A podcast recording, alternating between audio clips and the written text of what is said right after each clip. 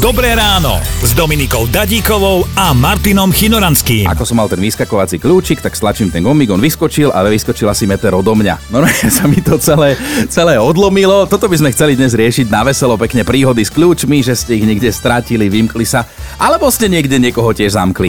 Mami, kľúčik je pod rohoškou, ja som spokojne šla von a keďže sme bývali na prízemí, tak to bolo celkom milé, keďže každý, kto išiel ku výťahu, to videl.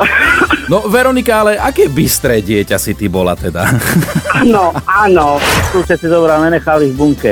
Jasné. A doplavek dozadu do váčku a robil blbosti, ako šlapalo dvoje strati. Centrom sa premávali cyklisti, ale pozor, od hlavy až po pety úplne nahý. Zhruba 15-kilometrovú trasu pritom prešli za nejaké dve hodiny a bol to skutočne pelotón plný naháčov. A samozrejme, všetci si ich všimli. Ale neviem, či si všimli, že ako teda jazdili, že či mali vôbec na tých bicykloch aj sedanky.